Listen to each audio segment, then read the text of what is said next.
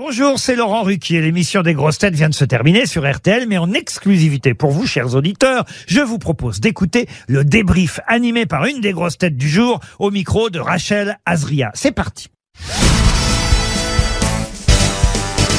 Bonjour Michel Boujna. Bonjour. C'était votre retour dans les grosses têtes. Comment ça s'est passé?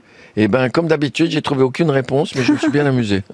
Ah, ça va, vous prenez toujours autant de plaisir à, à venir euh, Oui, ça m'amuse. C'est, rigolo, quoi. Tout, il y a tellement de bêtises qui sortent, et puis de temps en temps, il y a une chose intelligente. Non, c'est bien. Vous la retenez, la chose intelligente? Non, non, non, je retiens rien du tout. Qui dit nouvelle année, dit nouvelle résolution. Est-ce que vous avez l'habitude d'en prendre? Oui, bien sûr. Tous les jours. Moi, Ah, tous les jours tous les jours, je prends des résolutions. J'en respecte pas beaucoup, mais euh, là, oui, la grande, résolution, c'est que euh, il faut absolument que tous les matins, maintenant, je fasse ma, mon entraînement physique euh, avec beaucoup de rigueur. Et, ça va depuis début janvier, euh, vous respectez? Euh, difficilement parce que j'ai beaucoup beaucoup travaillé euh, jusqu'au jusqu'avant-hier. Mais là, à partir de à partir de la semaine prochaine, tous les matins, je fais mon sport. On va pouvoir suivre ça sur Instagram? On va en parler de votre compte Instagram? Euh, oui, oui, oui, oui, oui. Je, ah bah oui, je ferai je ferai un message pour expliquer mon sport. Oh, super. Il était comment le, le petit Michel Boujna? Aussi blagueur qu'aujourd'hui? Non, pas du tout. Non, non, j'étais triste, renfermé. euh, je, je faisais l'idiot avec mes copains, mais euh, mais c'est surtout mes copains qui me faisaient rire. Moi, j'étais pas. Non, non, j'étais plutôt euh, un, un garçon mélancolique. Et à quel moment euh, vous avez eu ce don de faire Euh, ben, quand, beaucoup plus tard, en fait, euh, il y avait une personne qui me fascinait. C'était une amie de ma mère. Elle avait un humour incroyable. Exemple, à 98 ans, euh, sa petite fille lui dit comment ça va? Elle dit j'arrête de fumer parce qu'elle a toujours fumé. Elle dit pourquoi? Elle fait parce que j'ai appris que ça rendait stérile. elle, a- elle était d'une beauté rare, extrêmement drôle, et, et je crois que ça a été. Une... J'adorais l'écouter raconter des histoires drôles, et je crois que mon plaisir de raconter des histoires drôles dans la vie, parce que sur scène je le fais pas, ça vient d'elle, quoi, beaucoup. J'ai lu aussi que, que vous aviez du mal à dormir la nuit. Qu'est-ce que vous faites? C'est à ce moment-là où vous réfléchissez, où vous écrivez Alors, je lis, j'écris, je regarde des séries, j'essaye de m'endormir difficilement. Et enfin, quand le sommeil arrive, euh, c'est une vraie libération pour moi parce que, mais je m'en rends compte quand je me réveille. Le pire endroit où vous vous êtes endormi, vous en avez un? Oui, euh, sur un tournage, pendant une, pendant une prise, entre moteur et coupé. Et avec Gérard Houry. Il était fou. Et c'est pour ça qu'il m'a offert pour mon anniversaire un oreiller et un réveil. Ça va servir. Avant de parler de votre actualité, on va évoquer votre, votre ascension sur Instagram. Je le disais, vous êtes passé de 1000, 2000, 3000 abonnés à 134 000 aujourd'hui. La raison, c'est des courtes vidéos de, de blagues. Oui, je raconte des histoires. Mais parce que les histoires drôles, elles véhiculent pour moi euh, la pensée populaire de manière incroyable. C'est pas une chose anodine les histoires drôles. Dès qu'il se passe quelque chose, il y a une histoire drôle.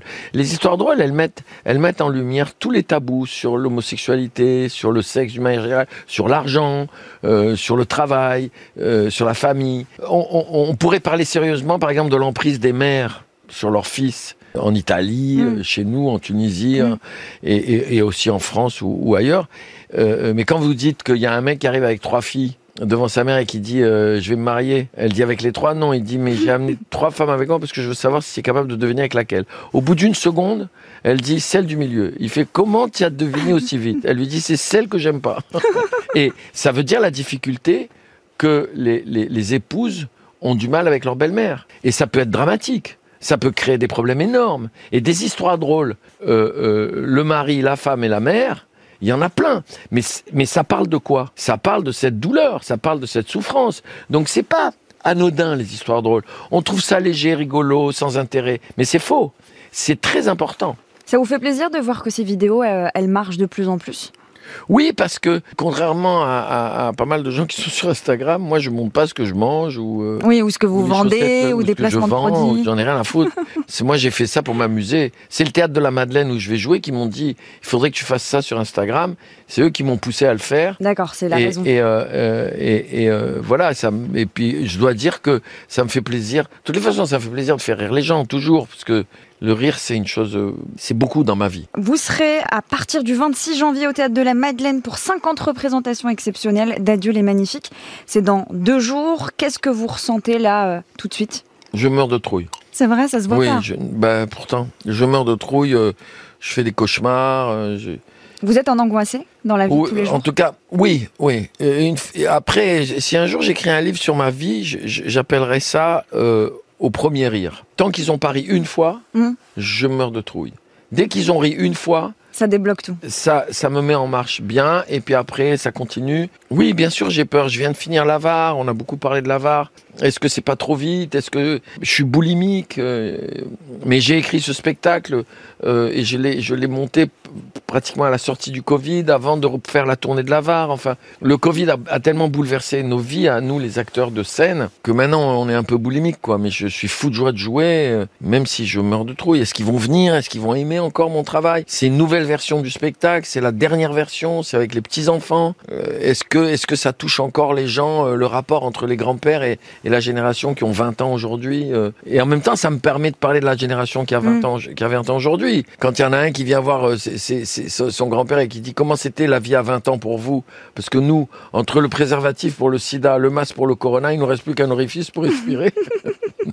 et, et, et évidemment, là aussi, on rit. Et pourtant, c'est terrible comme constat. On a affaire à toute cette génération euh, qui, qui se cherche, qui cherche son identité, qui, et, et, et, et, les, et les vieux, ils ont, ils ont une réaction assez juste. Ils disent, mais nous aussi, on était fous quand on avait 20 ans. Ils ont 20 ans. Il dit, c'est normal qu'on les comprend pas. En plus, il dit, nous, c'est pire. Nous, on est né là-bas, eux, on est ici. Ouais. Nous, à notre, à notre naissance, on a pris un coup de soleil sur la tête. Mm. Eux, ils ont pris une boule de neige. Mais on peut pas savoir où on va si on oublie d'où on vient. Même aujourd'hui. Et peut-être surtout aujourd'hui. Il y a des générations aujourd'hui qui oublient beaucoup. Les anciens sont tellement euh, pas respectés. Enfin, or la mémoire c'est important. Mm. Je parle de la jeunesse et je parle de la jeunesse aussi qui, si elle se coupe de ses racines, quelles que soient les racines, euh, ça peut être terrible. Mais ça fait rire, hein.